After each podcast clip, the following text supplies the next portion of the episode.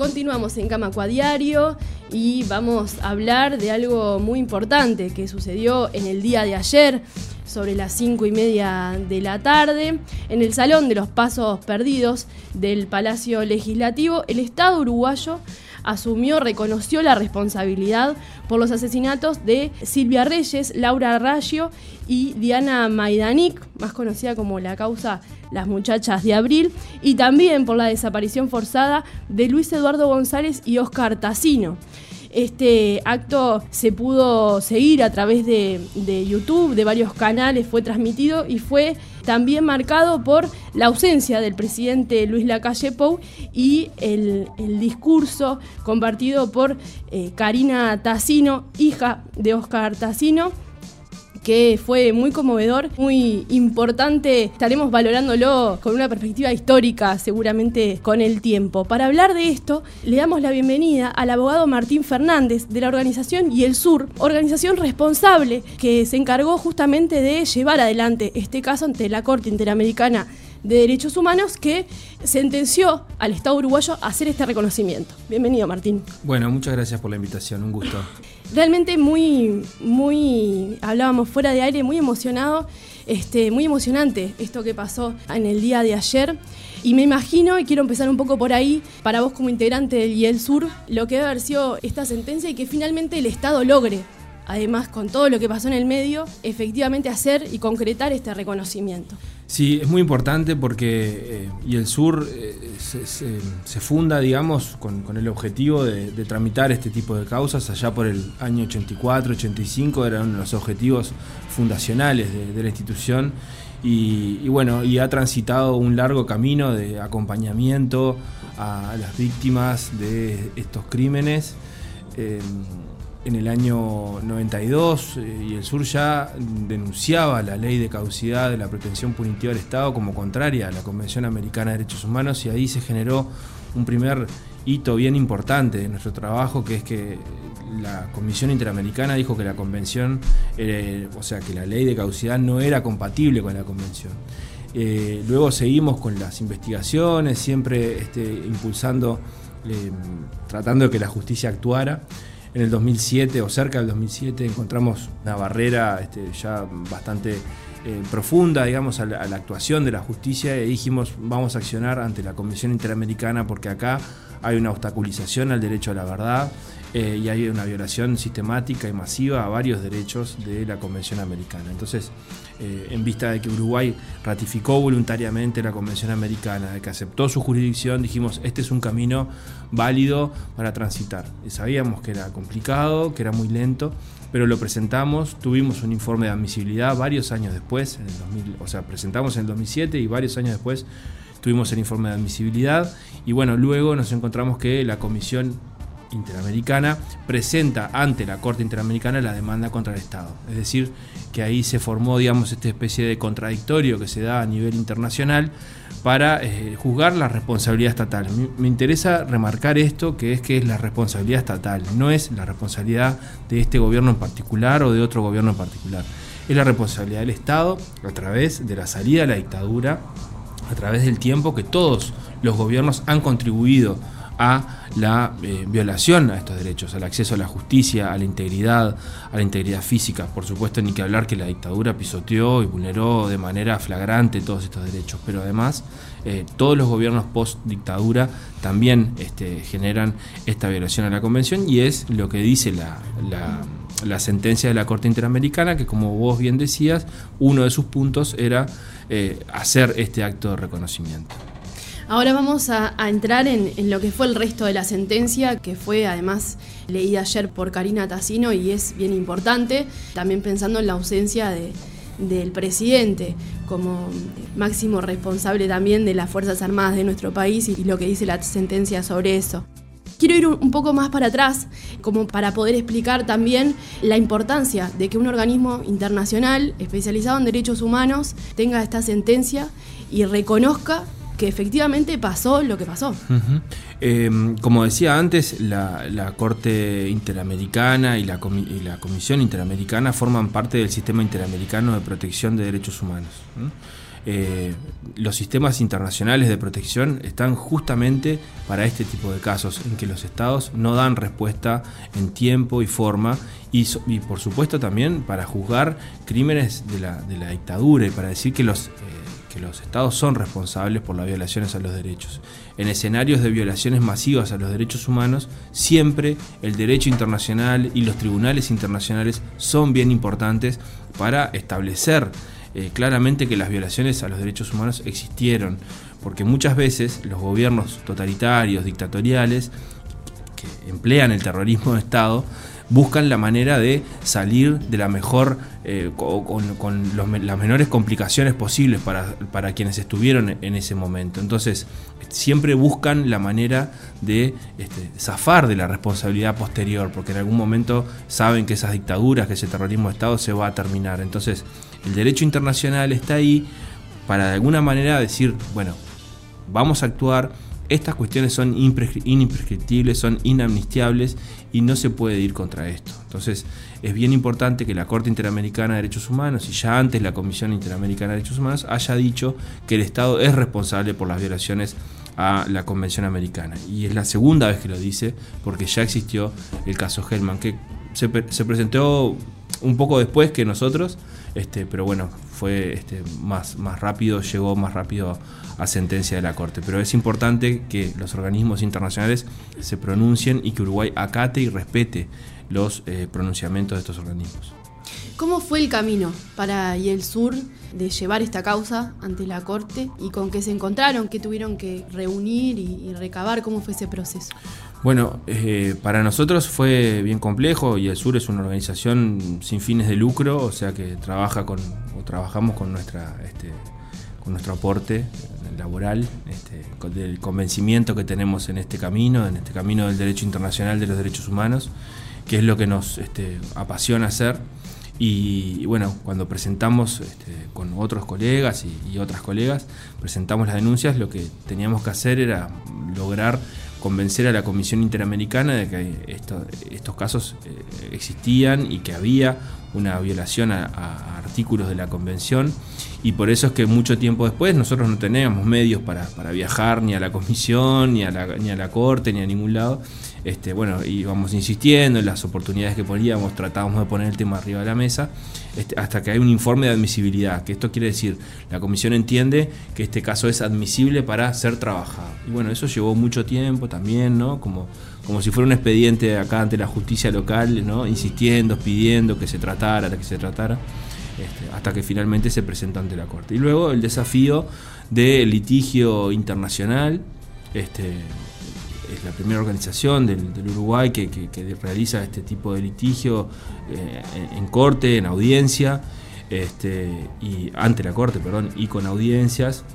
Y bueno, este, tratamos de, de afirmarnos en los puntos fuertes que teníamos eh, y bueno, transmitir a la Corte Interamericana por qué el dolor de, de estas familias, de las muchachas este, ejecutadas extrajudicialmente y de las familias que tienen detenidos desaparecidos, era un dolor que amer, ameritaba que la Corte impusiera al Estado una condena porque se habían violado los derechos, ¿no? No era simplemente un tema de, eh, de, de sentimiento ni nada por el estilo, sino que había violación a los derechos consagrados en la Convención que Uruguay se obligó a respetar, promover y garantizar. En ese sentido, esta condena, esta sentencia de, de la Corte no solamente obliga, obligó al Estado a hacer este reconocimiento público de responsabilidad, por esto que decías, ¿no? Que fue una política sistemática este, aplicada con, contra la población, pero también determinó otras, otras este, medidas. ¿Cuáles son esas medidas y qué alcance tiene, este, qué tan comprometido queda el Estado uruguayo a, a seguir esta sentencia? Bien, eh, las otras medidas que están es la, la publicación de la sentencia, que en sí misma tiene, tiene, un acto, tiene un valor reparatorio, la sentencia es reparadora, la publicación, que eso se realizó en dos diarios de circulación masiva, después la atención psicológica a las personas que, los peticionarios, los quienes promovieron esto, también la, la realización del acto, la indemnización por los daños materiales que se causaron, eh, la formación a las fuerzas de seguridad, en especial las militares, con relación al tema de derechos humanos y el respeto al derecho internacional de derechos humanos, es decir, no a la tortura, no a la desaparición forzada, no a este, cometer este tipo de tratos crueles, inhumanos y degradantes que van contra la dignidad humana. Eh, y bueno, eh, en todo eso es en lo que se está. Nosotros desde febrero del año veintidós solicitamos que se instalara una mesa porque entendíamos que había una necesaria coordinación interinstitucional, que era importante eh, coordinar, que era importante que participaran las distintas instituciones del Estado en esto. Entonces eso no, no fue, digamos, realizado por parte del Estado, por eso hemos sido como en un permanente tironeo con esto, lo que le agrega mayor sufrimiento a las personas que Que, que han transitado cuarenta años de justicia doméstica y estos años de justicia internacional. Eh, nosotros no estamos acostumbrados, los abogados y las abogadas estamos acostumbrados a, a litigar, a tironear, a exigir, a negociar, pero hay personas que han transitado por tanto dolor y por tanto tiempo que no nos parece justo que tengan que estar demandando eh, el cumplimiento efectivo de este tipo de cosas, ¿no? Esto tendría que ser mucho más aceitado, sin problemas, porque de alguna manera en eso va el reconocimiento de la condición de, de víctima. Cuando uno reconoce a la, a la otra persona como víctima del accionar ilegítimo del Estado, no le complica la vida, ¿no? Se la trata de facilitar, porque entiende que el Estado ya violentó sus derechos. Entonces, incrementar el nivel de tensión, de eh, se hace, no se hace, voy, no voy, estoy, no estoy, eh, voy a. No, no, no, no va con el estándar este, más alto moral y ético que tiene que tener el cumplimiento de las sentencias. Entonces, eh, también en las sentencias se, se establece que, por supuesto, se tienen que establecer planes exhaustivos para la búsqueda y aparición o de sus restos este, de, de Óscar Tassino y de Luis eh, Eduardo González González. Eh, son varias las medidas y bueno, el Estado tiene prácticamente todas para cumplir. Eh, ha cumplido con lo del diario, con la publicación, ayer con lo del acto, estamos viendo también, a ver, porque eh, a golpes de vista tampoco vimos a los tres comandantes. Eh, queremos ver qué rumbo vamos a tomar con relación a estas cuestiones, pero nos parece importante señalar que la... la la sentencia de la Corte habla de las tres fuerzas, ¿no? Mm. Queremos saber qué es lo que pasó ahí. Tal cual, esta sentencia y este proceso, más allá de, de el proceso de cumplimiento por parte del Estado uruguayo, eh, ¿abre camino también para otras causas? Siempre eh, las, eh, las sentencias de la Corte Interamericana van abriendo camino. Uruguay no tiene una práctica de, de litigio internacional muy robusta, digamos. Uruguay tiene pocos casos, pero es más por falta de, de, de ejercicio y de músculo de llevar los casos ante la justicia internacional que porque no haya casos que ameriten ser llevados ante la justicia internacional. Eh, entonces, en ese sentido siempre abren este, puertas. Eh, el caso Hellman eh, logró, muchos años después, porque recién se hizo en el dos mil diecisiete, que se se creara la Fiscalía Especializada en Delitos de, en Crímenes de Lesa Humanidad, y eso ha sido un mojón muy importante. Entonces, eh, las sentencias de la Corte abren caminos, hay que cumplirlas y también eh, empiezan a generar esta idea de, bueno, sirve ir al sistema interamericano, que está muy lento, que tiene muchísimos problemas, que no es este, la, la, la octava maravilla del mundo, por supuesto, porque esto lo dicen hasta los propios actores del sistema interamericano, pero es un camino que, que tiene legitimidad este, y que es importante.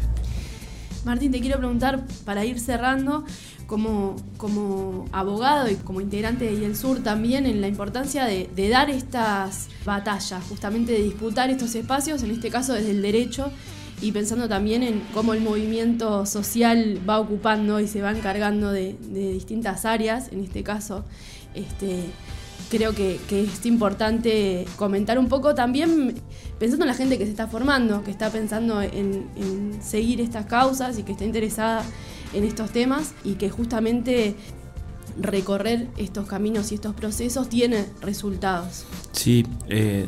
como decía hoy, desde la fundación de, de IELSUR siempre fue muy, muy importante el, el apostar al derecho internacional de los derechos humanos, ¿no? Que es el que da la respuesta cuando la respuesta no está en la justicia doméstica. Entonces, eh, la importancia de la formación en esto, hay eh, que, que, que profundizar, ¿no? Esta, esta idea de, de poder acceder al sistema interamericano, y, y poder litigar en él es, es muy importante también. Eh, como abogado eh, ha sido una de las experiencias obviamente más relevantes en mi, en mi corta este, carrera profesional, este, que, que de alguna manera también encuentra en estos, en estos casos un motivo para, para trabajar y para seguir adelante, ¿no? Eh, esto obviamente hay que eh, enmarcarlo en, en un proceso de, de, de, de transmisión, de, no solo de, de, de las causas, sino de tradición oral entre nosotros mismos, entre nuestros fundadores, entre cómo nos han ido transmitiendo de por qué trabajar en esto, eh, de por qué eh, de responder al llamado de las personas que, que solicitan la, la, la asistencia en, en este tipo de causas. Este, nosotros hemos presentado causas hasta eh, por cien denunciantes, es decir, para nosotros es muy importante cumplir con este mandato histórico y fundacional de, de IELSUR. Eh, hemos abarcado otras áreas también, pero siempre vinculadas este, al, a los derechos humanos, al respeto a, eh, a los estándares internacionales que se establecen en materia, por ejemplo, de, de la privación de libertad, de las cárceles, de la política de drogas, eh, de la actuación de la seguridad, de las fuerzas de seguridad en calle. O sea, hemos tratado de ampliar nuestro... nuestro espectro, creemos que lo hacemos con, con seriedad, con aportando una mirada legal, este, pero que trata de conectarse siempre con, con la realidad y no estar este, despegados ahí de, de esto que sucede en, en el día a día, ¿no? Entonces, los temas de derechos humanos, de pasado reciente, eh, creo que eh, determinan gran parte de nuestro accionar cotidiano.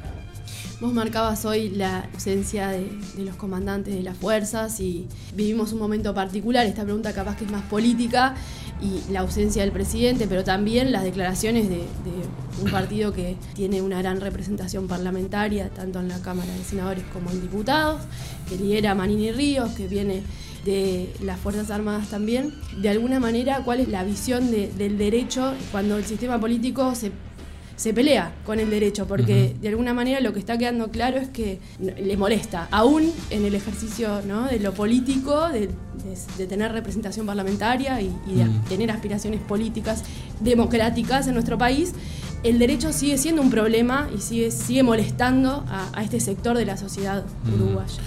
Eh, sí, con relación a los comandantes es, es una primera apreciación que, que, que vemos, porque vimos, mm. bueno, solamente uniformado, un uniformado, entonces no sabemos a qué arma pertenecía, etcétera.